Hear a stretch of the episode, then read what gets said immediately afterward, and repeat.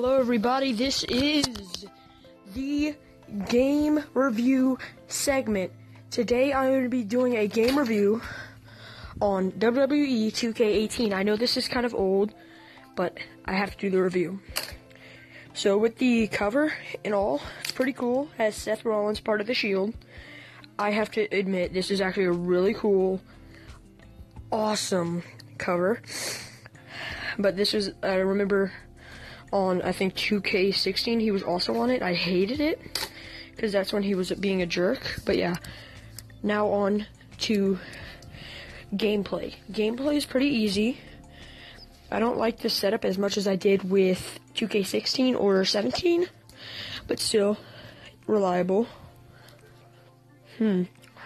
I wonder what else it would, what else they could have like added to this to actually make it more fun. Like there, I couldn't even wonder how much what they could. Like they could make it to where you can have kind of like custom announcers. That would be something cool. But yeah, enough of that. On to the next segment.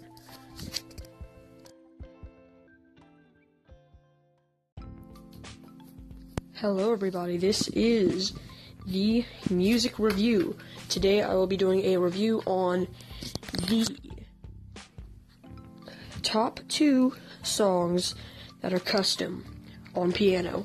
Now I know that's kind of weird to just be doing piano songs today, but let's give it a try. I have to set up this mic to make it go according to plan. I know it sounds kind of weird and rugged what I'm doing, but don't judge.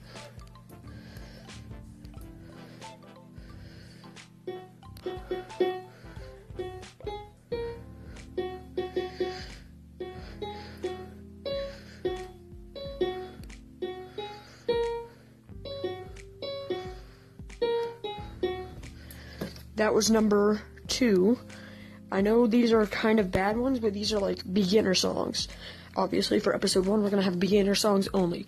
So, on to the next song. Oh my god, this mic is not staying where on the sand. I'm sorry, this is a newbie setup though.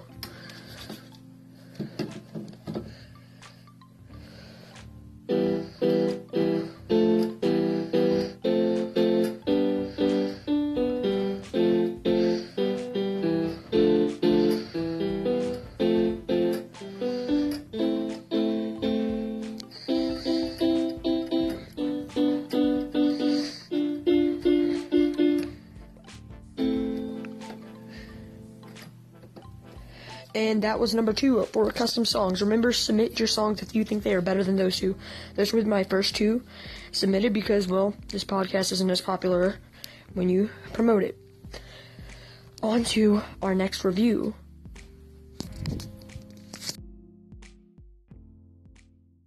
Everybody, welcome to the Nerf gun segment.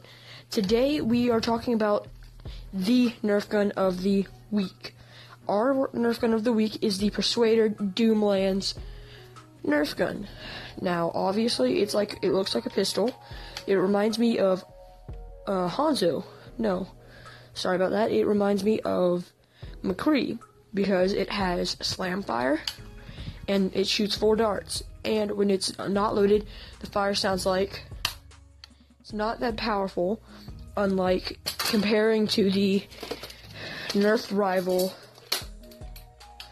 guns, which it takes forever. It it hurts sometimes if you load it with your elbow, like I was just trying to do, probably because it has that weird thing. But on to our next segment.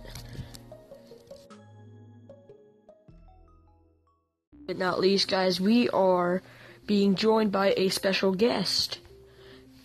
And his name is Fred. And right here is his ventriloquist. Hi, Fred.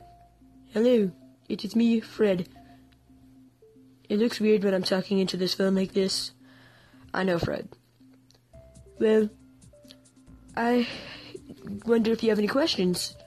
Actually, I do have a few questions. Well, too bad. Literally, Fred, you're ruining the show. Come on. Fine. Okay, so What's your first question? Fred, what is your current occupation? Firefighter. That kind of explains, um, your outfit, I guess. Um, Fred, why did you choose your occupation? I was not get away from the phone so I can talk into it. Fine.